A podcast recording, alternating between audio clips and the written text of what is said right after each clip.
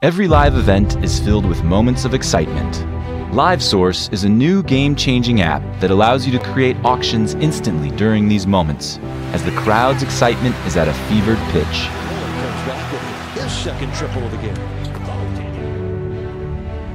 Imagine, after spectacular moments, you could remove any item from the field of play and place it into a live auction in less than a minute while the game is still on.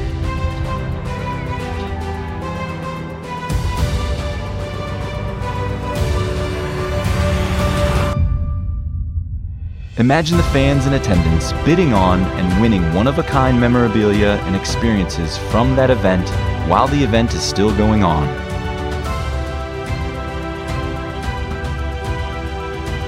LiveSource handles the heavy lifting so that there are no limits on what can be sold or when it can be sold.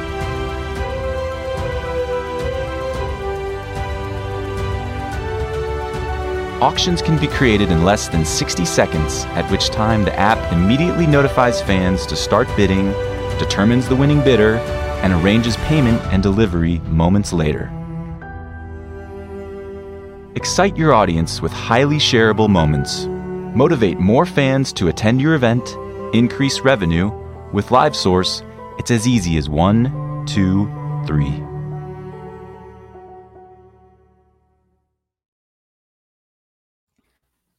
Right. Well, we want to thank LiveSource for partnering with the Andrew Haynes Show. It, they've been a great partner over the last uh, two months. So I'm excited to have them on board and, and uh, really excited for this guest today because, you know, usually it's front office people in, in sports teams. And so now we're getting into uh, another entrepreneur, um, tech, you know, startups. Um, so it's going to be fun. All, all the things that I love. So, I've got the CEO of PlayyOn, uh, Sally Ann Reiss. How are you? I'm pretty good. Thanks, Andrew. Well, thanks for joining me. I'm kind of excited to hear your story and and and learn more about your journey. So well, what can I tell you? well, let's let's start off with where where'd you grow up? Like, you know, and and yeah. when did you kind of get that bug for business? Well, uh, I actually grew up in British Columbia, Canada. Um, and uh, uh, the bug for entrepreneurship. My sister will actually probably claim that it was when I was 16 and I could drive and I started a pool cleaning company and I hired her to do all the work. smart, smart. I paid her well. Yeah. Um, she was she was the best employee ever. But that you know, I've always been somebody that's like see a see a, a problem, see an opportunity. But I did. I grew up in northern Canada. Um, uh, normal upbringing. Went to local high school. I was a multi-sport athlete. I played basketball probably as my key sport, um, but I also uh, played volleyball and I did track and field and soccer and baseball and all those great things that happen when you're a youngster. Um, went to the University of Victoria where I got my uh, Bachelor of Arts in Political Science and Economics. And when I graduated, I actually went overseas. Um, I started working in Australia and I also spent three years in Japan and I spent a year in France. Most of that time I was working in investment banking. But when my real career started, actually, I was living here in Silicon Valley. Um, I was working, doing some research at Stanford University, and but I, um, I started getting involved with this group of people or these two guys who had this idea of doing a home networking device and and that actually brought me to being on the founding team of TiVo um, the the I guess you can call it the pioneering digital video recorder company. Um, right. And Mike and Jim uh, had this idea of doing home networking device, which ended up being a digital rever- video recording as the base um, idea that really moved the company. And so we built that up and took it public. And, you know, for the last 25 years, that's what I've been doing. I've been working with startups, scientists, and uh, engineers who have ideas. Um, I've been on five successful startup companies. Um, I think you know, like TiVo actually went public in 1999, but then it just actually in 2016 got acquired for 1.1 billion dollars, wow. um, which is a nice little return. So when what back then that your first kind of jump into being on that founding team, like in a startup, like what was going through your head in that? Like, were you like kind of nervous? Were you like all 100% bought in? Like, like we're gonna make this thing huge? No, actually, I'm a doer. I'm I'm much more task oriented than that. Um, I will put all of the visionary on Jim and Mike. I mean, I was just getting things done. You know, um, I think my nickname they actually called me Nike uh, in the office because I just got excuse my language stuff done. I was going to swear there, but I've decided not to. That's, um, right. that's, a lot of time. You know, uh, that's what a lot of athletes do. We just get stuff done, no matter what our ob- obstacles are. And I would actually say that my personality is clearly that of an of an athlete. You just here's the challenge. You know, here's what you're going to have to do to get it done, and just go get it done. Don't whine about it. And that's what I've done. Is that does like the competition kind of you know drive some of that you know sorry what was that athlete, like, like the competition you know being a competitor yeah you know being a competitor it's not about to me it's never about beating the other team it's well it has to be to, to for the win loss but uh, it's actually about just being my doing my best and i don't even really think about it when i'm doing it. I just it's a habit to just really apply yourself at all times as best you can and just again you got a problem you know that you're going to have to work hard to get a solution and that's actually something that a lot of people don't realize about startups is that they don't happen overnight. Uh, they they usually take a lot of hard work and people just don't like all of a sudden become you know like very successful just overnight. It's a lot of hard work. So what was it like in the early stages of that first startup? Uh with TiVo? Yeah. Yeah. Um we worked out of Mike's um, guest house, which was kind of fun uh, here in Silicon Valley. Um, a lot of it was again, you need people that can just take the ball and run with it. And, and people that don't need to be told what to do. So our first 10 people that we hired um, had to get you know they had their marching orders and they had to understand that our job was to create a product that would uh, that would sell and so that first group didn't have to be like, well, let's have a meeting and everybody talk about, you know, what everybody else is doing. It was it was just like we had a million things going on at a million times a day. And the other thing was is that nobody everybody had to um, help each other. There was no hierarchy in a startup. And while we all really respected the roles that our executives like Mike and Jim played. Um, everybody had to take responsibility for everything, whether that was answering the front door, going to get lunch, or writing up a business plan, or whatever it was going to be. I mean, it was everybody ha- all hands on deck all the time. Yeah, that's that's what I like though. It's you know the creativity and you know I think I always talk about one of the biggest um, skills that I think I have is problem solving, which is yeah. crucial in, in, startups. I'm I'm sure there was many things that you guys had to had to you know fight through and and solve. So, yeah, you know, there's there's a I, I jokingly I think one of the guys he was um, uh, a guy who worked in the engineering team. He once quoted I don't know who it's from, but he said, you know, there's three types of people. There's people that um, stand around and go like what's happening? Right? And there's people that go oh look that happened. And then there's people that are making it happen. Right yeah. and i think when you find a really successful startup it's because there's a lot of people just making things happen. They're not being told what to do. They're just making it happen. Yeah. Is that like what is that one of the main things that you like about that startup you know phase of businesses? I mean you've been involved in a handful of them like what what really attracted you to them you know i would actually say mike and jim were actually uh, introduced to me because i was actually working on another company at that time um, another startup company and now this is really going to date me but this was back in the times where there was no bluetooth or wi-fi right. um, but um, Mike and Jim had been talking to some VCs about their home networking device. I was working with another company that was working on a wireless technology that would allow packages of data to be sent from one computer to another computer. And so the VCs, in their wisdom, saw that opportunity for synergy because people aren't going to rewire their house for a home networking device. That just wasn't going to happen. So they saw that as sort of a stopper. So they had our two groups meet. And that's when I met Mike and Jim. And we just clicked. And they're like, You're a doer. We need you. And I'm like, wow, that's a really cool idea. Um, and actually, they did, even at that time, they talked about time shifting. Um, and uh, Mike and Jim were just like everybody said, they're rock stars. Tie your ship to theirs, and and they were. So this is where again people matter, right? Mike and Jim had the abilities to create a company. They had not only the technical skills, but they had the business skills. And so what they needed were people that could manage and technologically get things done. And that was where I came in. I was pretty junior when I came in, but I was, you know, we always joke about who was the first employee of TiVo. Well, that was me, but only because I got my paperwork in first. But Mike and Jim really were the founders and the first people. I was just the first person to come in and help them get things done. So, how long did you um, work with TiVo then?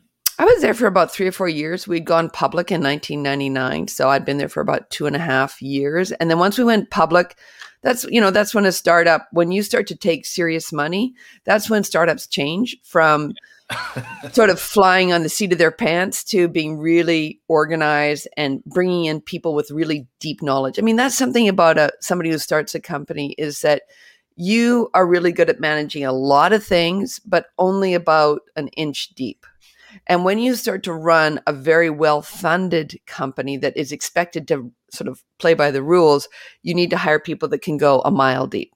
And I recognize that. And so that's actually something that I said, you know, my time here is done. I've helped you as best I can. We've gone public.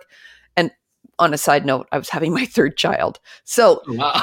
in so all fairness, a little busy. In all fairness, this I don't know. Uh, behind me back here, my daughter was my third child, right? She's, by the way, growing up now. I think there's a picture above me there that shows she's a growing up young woman. Nice. But um, yeah, it, you know, life happens, and I was moving on, and actually, that actually offered me an opportunity. I quote unquote retired at that stage, but um, I ended up running into people, and they're like, "Oh, I've got this great idea, or this great technology, or I I really want to do this," and I'm like, "Look." You got to focus on your you know, your Excel spreadsheet for your budget. Your budget will tell you everything. And what you really need to do is focus on your product, your customers, and your team at the very beginning. Eventually, it moves to traction and stuff like that. But at the very beginning, you need to focus those things. Because if you can't tell me who your primary customer is, not who will benefit from this, but who your primary customer is, and you can't tell me um, what they're going to buy and why, then you don't really have a business yet. You have an idea. Once you have that, then you can start to move forward. But, and by the way, so that's what I started to do. And I started to help all these other startups, friends of mine who had like, and most of them were biotech companies, which was interesting because I know nothing about biotech. I, I mean, that's science. Um, but what I discovered is that it's the same template and it's the same thing of pulling together people and just getting stuff done. So I oftentimes would say to them, I'll come in and I'll be an interim, whatever you need me to be, COO, CEO, but I'm up and out in uh, 12 to 18 months. You should be replacing me or this isn't going to go anywhere. And, you know, we had successes and I've had failures. Um, usually it has to do with people. Um, yeah, I mean, I got to tell you that I, not only do I do startups in corporations, but I've also done a lot of nonprofit startups. Um, mm-hmm. I've started a charter school with some other people that had this idea that our school system wasn't meeting the needs of the kids in the region. So we started um, uh, Summit Preparatory, which now is actually a franchise. There's, I think, nine in the Bay Area and two or three up in Washington State. So again, there's a problem what's the solution? Let's fix right. it. Let's and then of course always hire in the right people. Yeah. i've also um, did a nonprofit for uh, starting um, a community center because there was this rundown community center. So everything has the same pattern. And that you you know for me anyways it starts with an excel spreadsheet and a budget. Right. The widgets are interchangeable. They're that's no, a really good way of saying it, Andrew. The widgets are interchangeable. the rest is uh, structured. What talk um, talk about some of the other startups that you've been a, a part of that were um, successful, and then even you know some of the ones that that had some trouble, and and what what caused that. Well, so um, off the top of my head, uh, another really successful one was Bina Technologies. This was started by um, a really brilliant woman out of Stanford University. Um, and she's just a go getter. She wasn't, a lot of time with scientists, they're really uh, have a personality type where they're very measured. And so they often won't take risks. But this woman was, she was willing to throw everything into her efforts. Um, and I don't think this, her name was Narges Bani Asadi.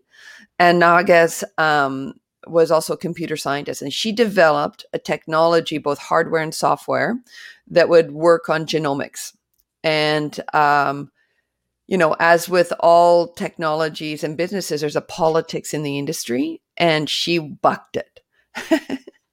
I love that about her. She was willing to go and say, Well, I'm not doing it that way and she really was amazing as a personality and she we i helped her at the very early stages putting together a budget a business strategy helping her pull together teams and all those operational things that happen but she was a star in all of that. She was the one that said we're gonna we're gonna go in this direction. Eventually um, roche bought them for a nice pretty penny. Um, I've also worked with um, a company that did a blood test for um, kidney disease um, that was again another product that came out of Stanford, um, and that was with Minnie Sarwal. And they actually ended up selling that technology before uh, it really got big, um, because what they wanted to be able to do is through a blood test was test whether or not people had smoldering kidney disease, which I thought was brilliant. Um, what are some of the other ones? And uh, when you're doing these, I mean, did you really have any knowledge of like the actual you know the the product itself you know the widget so to speak? Like did you get into that side of it or were you more on the organizational and that structure um, for the startup? You know there's a this is where you really do need to know your lane right? I think that's an analogy swim in your own lane. Yeah. um, and actually minnie's a great one minnie sarwal because um, she was a uh, she did surgery and did kidney replacements for children. Right. So she was a scientist. She was a surgeon, but she had developed this technology and it was brilliant.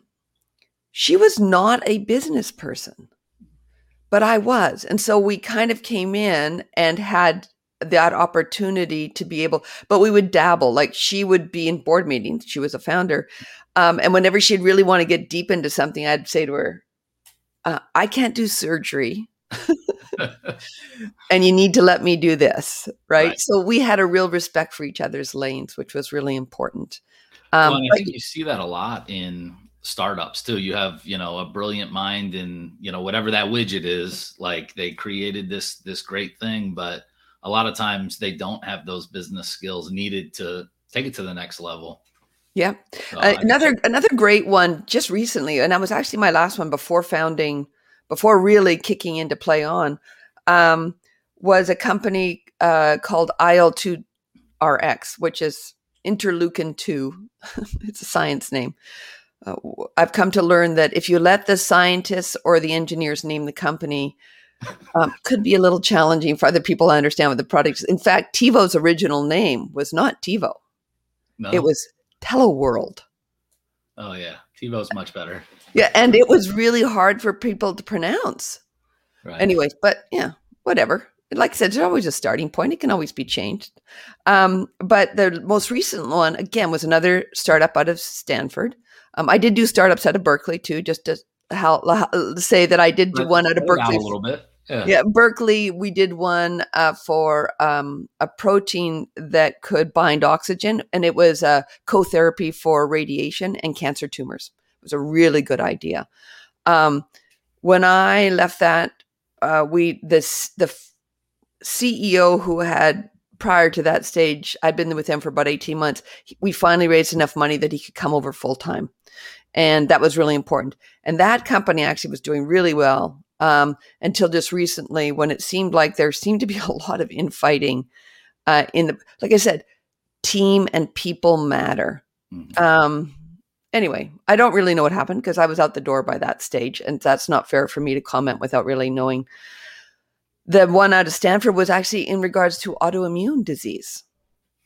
And uh, this was brilliant. They had this brilliant um, scientist who came up with this idea that every single autoimmune disease, whether it's rheumatoid arthritis, um, type 1 diabetes, um, there's lots of them because they all, I mean, there's hundreds of autoimmune diseases.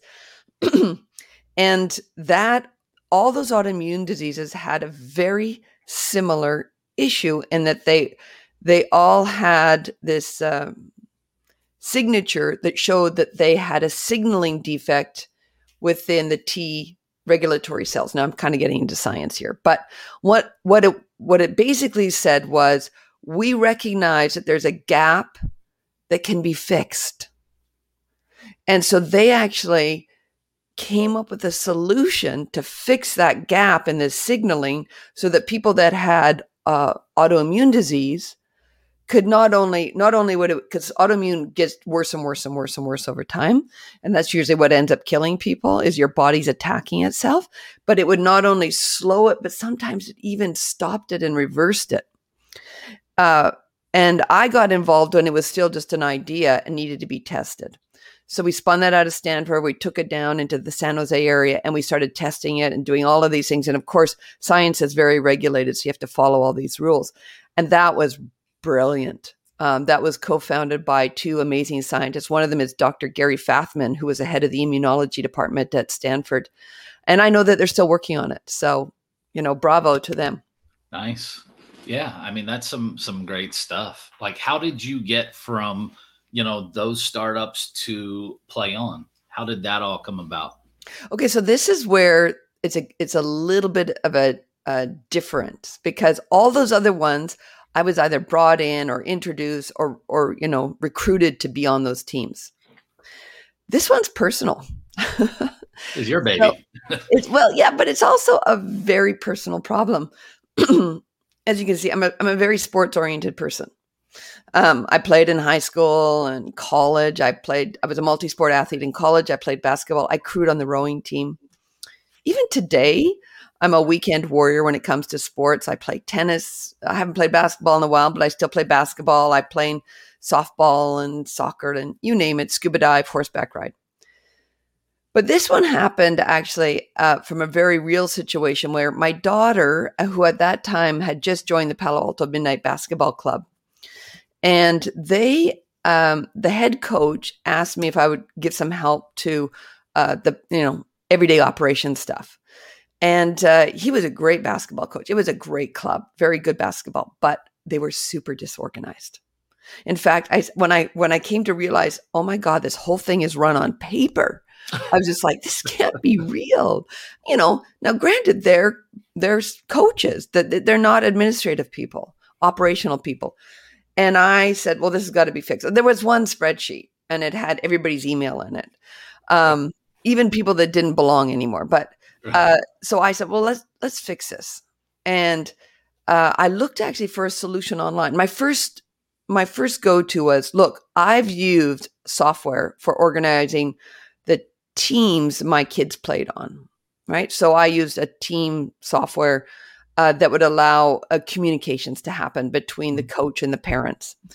But this was different because this was about a program that needed to have registrations and payments the kids were typically old enough to have their own phones. Uh, we were doing training and camps. It wasn't about a singular team communications. It was more like a program wide communications and then specific groupings that you need to communicate with. And there was a financial commerce side of it too now because people are paying to be part of this experience. And uh, like I said, I did my research and there was nothing out there. It was either just team oriented which is a big mistake, or it was a website maker. And you could always tell the website makers because you go to their website and it would say, you know, great, give us your information and we'll call you. And you're like, uh, no, I need it now. It's 11 o'clock at night. I need it now. I, I need it. I need it what we call real time. Yep. And, um, and that was where my, my spidey senses kicked in, right? I'm like, this, oh this is an, Here unmet, we go again. this is an unmet need. And I said, you know, how hard would it be to create something like this? And my my husband, amazing guy, he basically said, "I'm so tired of you spending hours sifting through emails." at you know 11 o'clock on a saturday night just to hold this program I, will put money into it like just fix it um, and uh, so I'm like, great, got you on that one. Give me the check. So um, that's what I did, and we we you know, I hired some engineers, some local kids. Actually, they were still students at Stanford, and I I hired them to start to create a prototype, and we started to say, okay, what's the problem? By the way, that's a really hard thing to do. It's really hard to put your finger on what the problem is. And but we did eventually over time. And again, this was just a kind of a side gig for me because I was still working. I was still running companies. So this was a side gig, but I was dedicated to figuring out how do you solve this problem? Eventually, with great UX UI people involved, we decided that the problem lay with the person who makes a choice to organize something. And it's that could be a head coach it could be a volunteer manager it could be whatever it is athletic director but they have to manage something and then they have to run the program right? So they have to get everybody to sign up and pay or just sign up whatever.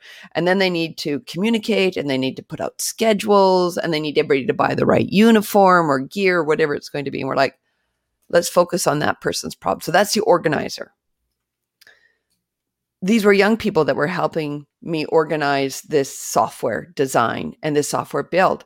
And the first thing they said to me is, well, why don't you make this an interest network? Like what Spotify does for music or LinkedIn does for careers, make a network so that people can communicate and do commerce with inside that interest community. And I'm like, all right, let's do that.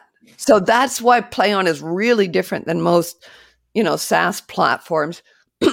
we have a product that not only allows people to connect and follow, but and it gives the organizer everything that they need, but the end user also has their own dashboard now, which is really important because when I'm 16 playing soccer, I also play basketball or volleyball. So I just want one software that brings everything together. I now have a profile and, you know, that profile has a showcase where I can show you off my trophies or my achievements and awards. And they're not written down in words, they're photos and they're videos. And then as I get older and I go off to college, now I have that profile and my connection with all my teammates. So competition, camaraderie, community all play into PlayyOn. So when you ask me about why did we start it, whatever, it was a really personal issue but now we're a much bigger team. By by the way, PlayyOn's live. Uh, anybody can use it. It is, as we said, the biggest issue was just being able to get something that was really easy to use. Because again, people that are using it, they're busy, and we just want to give them something simple and easy to use. So it has to be easy to use. It has to be affordable. So we made it very affordable. It's free to use, in fact. So that's pretty affordable. Um, and it had to be turnkey instant. And those qualifying factors are what PlayyOn is today. And oh my God, we have, we have we have all the standard sports. We have soccer, basketball, you know, volleyball, cricket, football, all the standard ones that you could imagine. But then we have a lot of ones that you're like, oh, because remember, this isn't just for youth sports. This is also for adult sports. Okay. So we have adult hockey, we have chess clubs, we have cornhole, um, we have um, hacky sack competitions we have camps we have book clubs. Wow. Everything.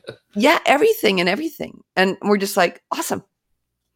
So how long did it take from the time that you you know your, your husband gave you the blessing to to to move forward?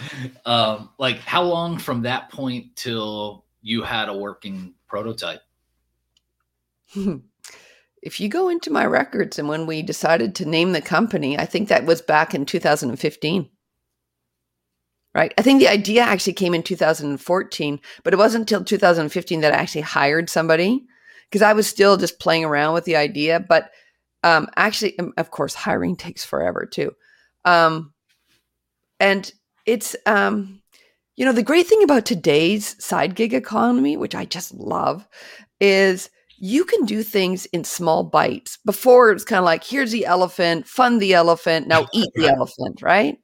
And nowadays it's like, no, take one bite and that's all you need.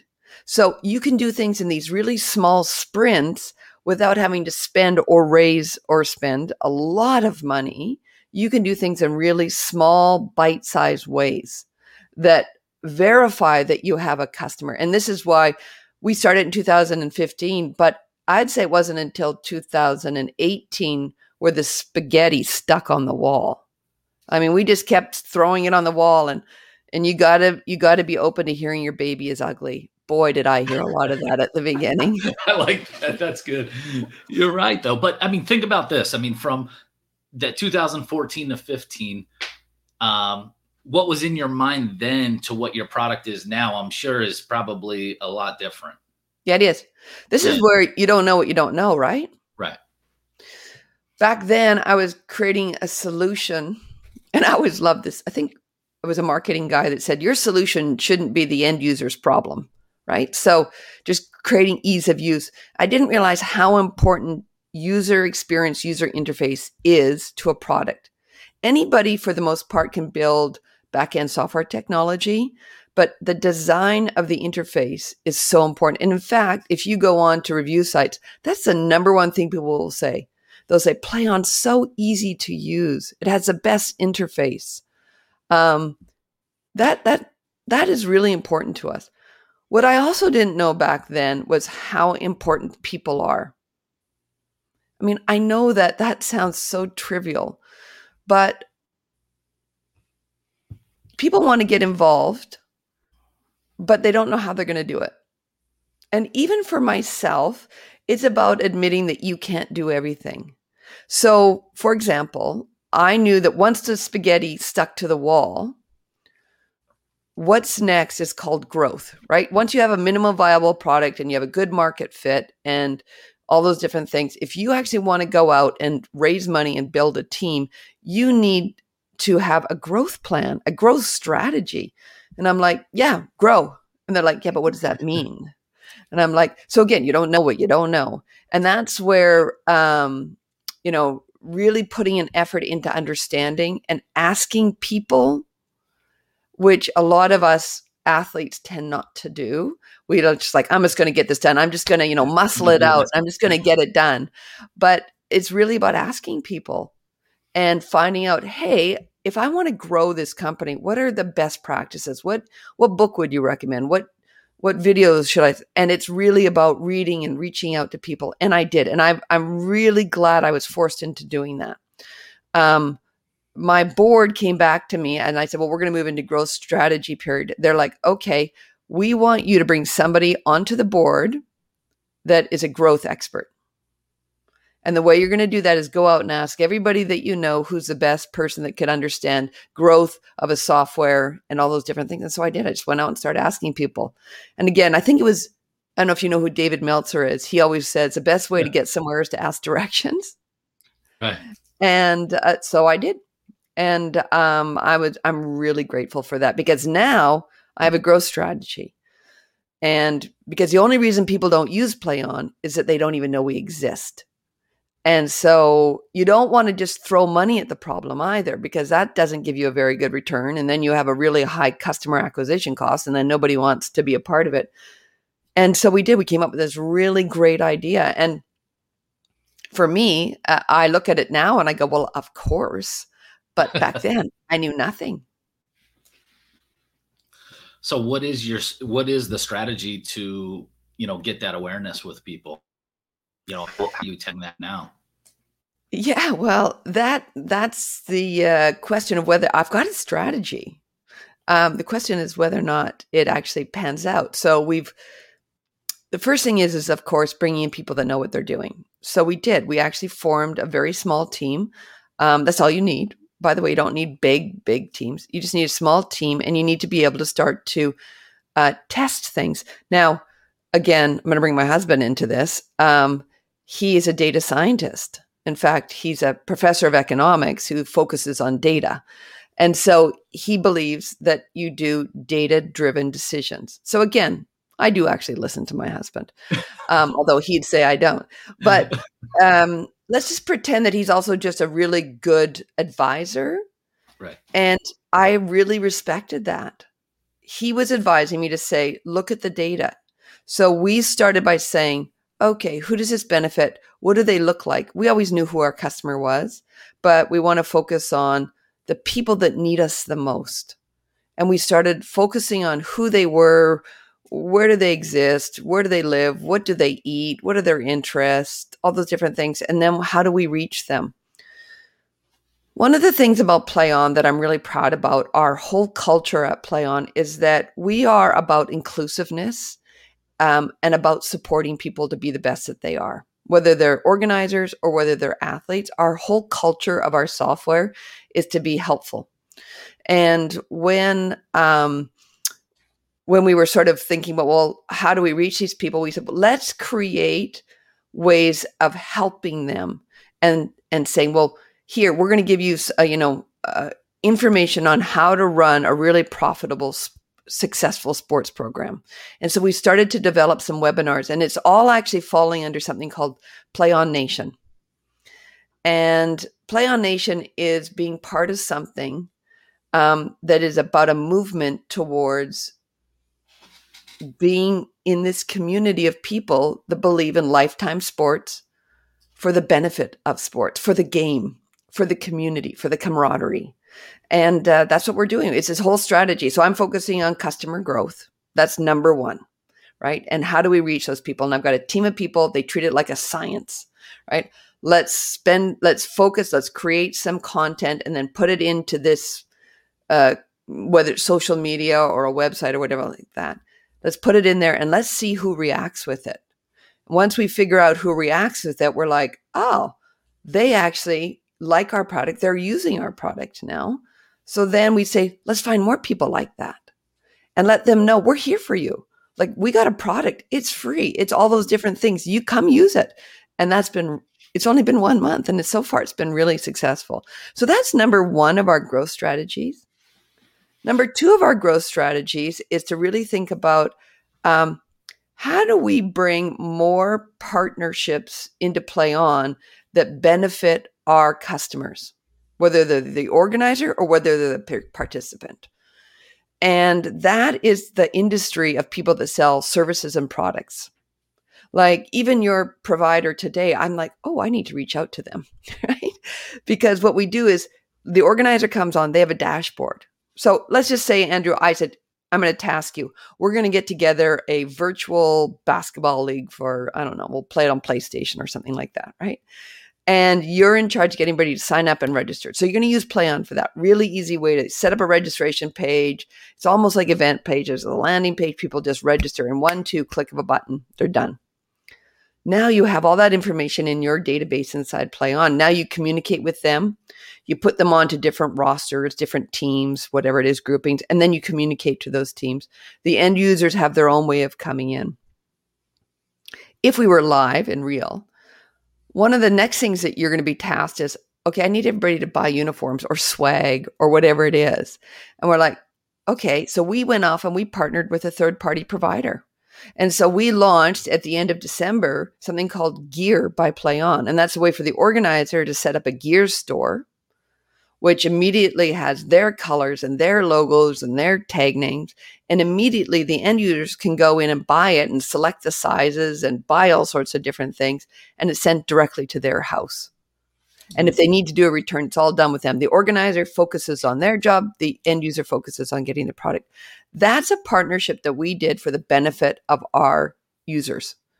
We actually are about to launch one, which is really big. We're really excited about it. And it's called Train by PlayyOn.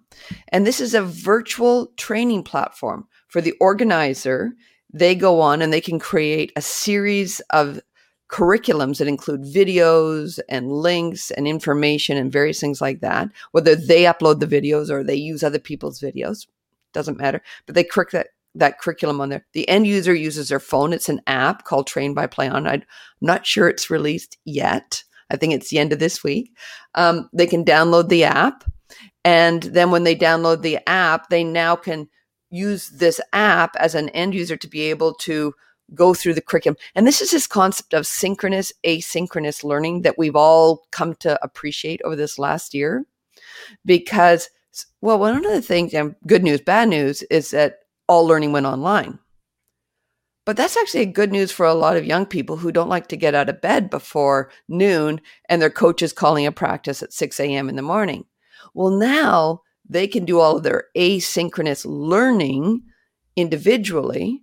They come together in a synchronous meeting where the coach is either doing a one-on-one or a group training and he can actually see them and say well actually get your elbow in just a little bit more or maybe the student has uploaded a video. So all of that we partnered with a third party to create that software and the organizer has a dashboard the end user has an app it's beautiful so we are going to continue doing things like that we're going to continue to integrate into PlayyOn third party solutions to be able to offer our customer base more stuff that they would want to be able to do in their operations. Wow, that's impressive. Is is the platform um, all web based? Is there an app with it? What's the makeup look like? So when we built this, um, again, a new generation of uh, engineers said, the problem with apps is you got to constantly if you want to do a big change you, you have to redo the app.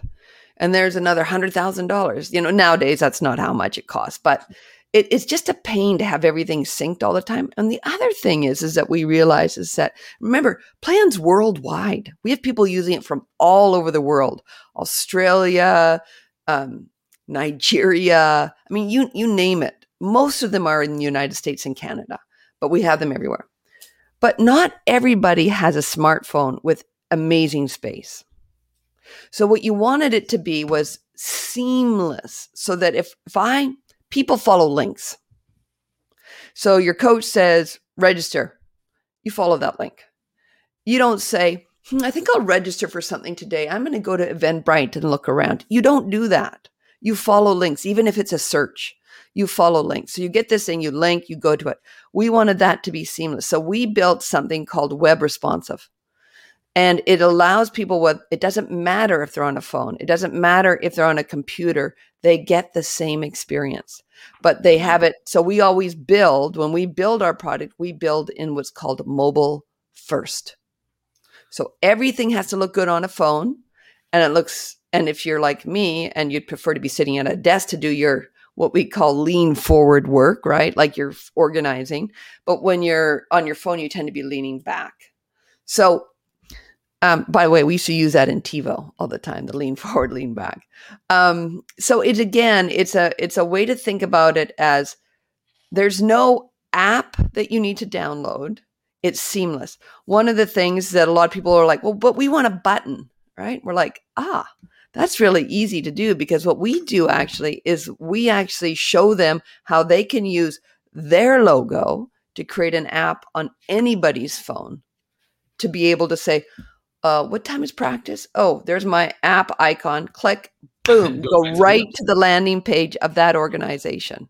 Nice. So it, it is a way to think about it in a different way. Um, we have actually internally been talking about creating an app um, for the PlayyOn world because there's just some people that still are like, can I download an app? And we're like, okay, okay, we'll give you an app. To download. App, app, darn it. but I, I do like what you're saying too. And, and, you know, being web based like that, I mean, you can make additions whenever, you know, you, you, you feel like it. So, yeah. And, uh, and that's really, you know, software is never done if you're doing it right. Yeah. Yeah. Or you'll get passed up. That's for sure. No, that's good. I mean, I think, you know, my background, I've, I've always kind of owned, you know, smaller minor league, you know, professional sports teams. I mean, even um, with those teams, I could see some value in, you know, PlayyOn, you know, from, yeah. just, you know, a management, you know, standpoint. Um, well, think about this. Like a lot of those sites typically have their own websites, but which by the way a lot of people do which is fine. You know if somebody's gotten creative and created a wix website or something like that um, if you don't have your own website PlayyOn gives you that. But and again for free. I want to make sure that people realize we're not trying to upsell them on all those things. Um, but if you have your own website the beauty of PlayyOn is is that we give you the code or the link so that when you want to put in a registration you just put in that code. When people click on register here it opens up something that is is aesthetically just plain. So then you register, you go through the form, you register, you buy your tickets, you do whatever, and then we have a redirect.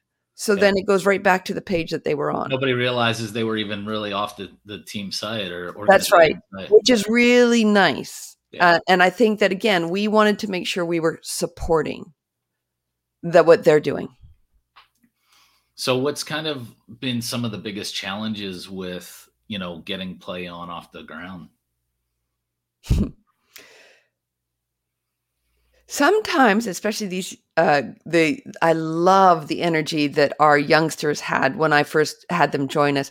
But they were all about let's create this line and um i'll tell you a funny little story. So i was um and let me just sort of premise it by saying this. It my biggest challenge was at the beginning was having people catch up to the technology we wanted to deliver to them remember this is about what you want to build versus what don't let your solution be their problem. So we went to a trade show. This was really early days, and it was down in San Diego. And a good friend of mine, who's the son of a famous basketball player, uh, said, oh, I'll come and help you at that. I want to go and, and meet all these athletic directors of California anyway. So we went down there and we had this booth, right? Uh, This was, we didn't even have an app. Like we just had this idea that like let's build something. And so we had a bunch of screenshots. And this is a feedback opportunity. So we went down there and we had these um i don't know if you can see that but it's just like a little cell phone holder. Like you can you can put your cell phone in it right? And on the front of it it says be awesome. Play on. Right anyways and so we went down there and we were talking to a bunch of the athletic directors. Again this was school based right? Athletic directors. And we were talking to them about what PlayyOn is and they're like i don't understand. What is it? And we're like and again we still didn't know how to talk about what we were doing. At that time we're like well it's a way to i don't even connect with your parents and stuff.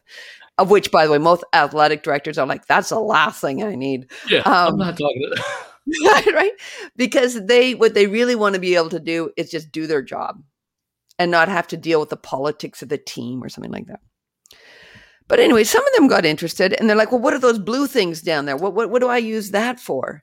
And i'm like oh that's for your cell phone to sit in so that you can um, put that on your desk. And they're like oh will that will that work with my flip phone? And i'm like okay Oh, we got a problem. Houston we have a problem. Right, so they were- phone? they were still using flip phones and we were like oh my god. We've built something for the next generation. But the current generation in charge is using a flip phone. So that to me was the biggest challenge and it sent us right back to the drawing board to say what happens if they don't have a phone that's a smartphone so that was a really important thing for us to realize is that you have to have layered technology so whether the person has a flip phone or the person has a high-end computer built into their glasses, it doesn't it has to work with everything. And that's what we did. You know, one of the things we also said is that um, some people call us a social media platform because there is this ability to post things and have people come follow you and you can share and stuff like that. And I said, but sports is social. Like by its very nature, it's social and uh, so be it if we are social but i also know that people like to they have their social media platforms and whether that's facebook or instagram or twitter so that was one of the things we built into it knowing that our customer base wasn't just going to all of a sudden switch to PlayyOn so we said let's just let people post and PlayyOn and then push to facebook so if i create a registration and PlayyOn which is where all my administration i just push it to facebook now and then it shows up my on my Facebook page, and then everybody shares it and stuff. But it's still when they hit register, it just still goes back to that registration form.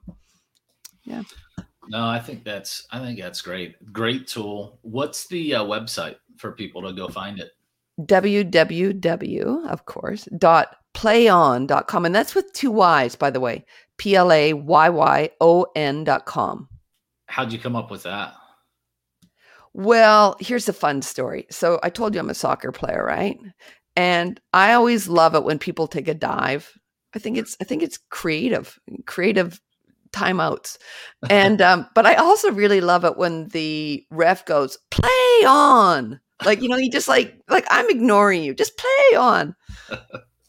That's a creative story. The true story is is that the guy who owned Play On with one Y wouldn't sell it to me.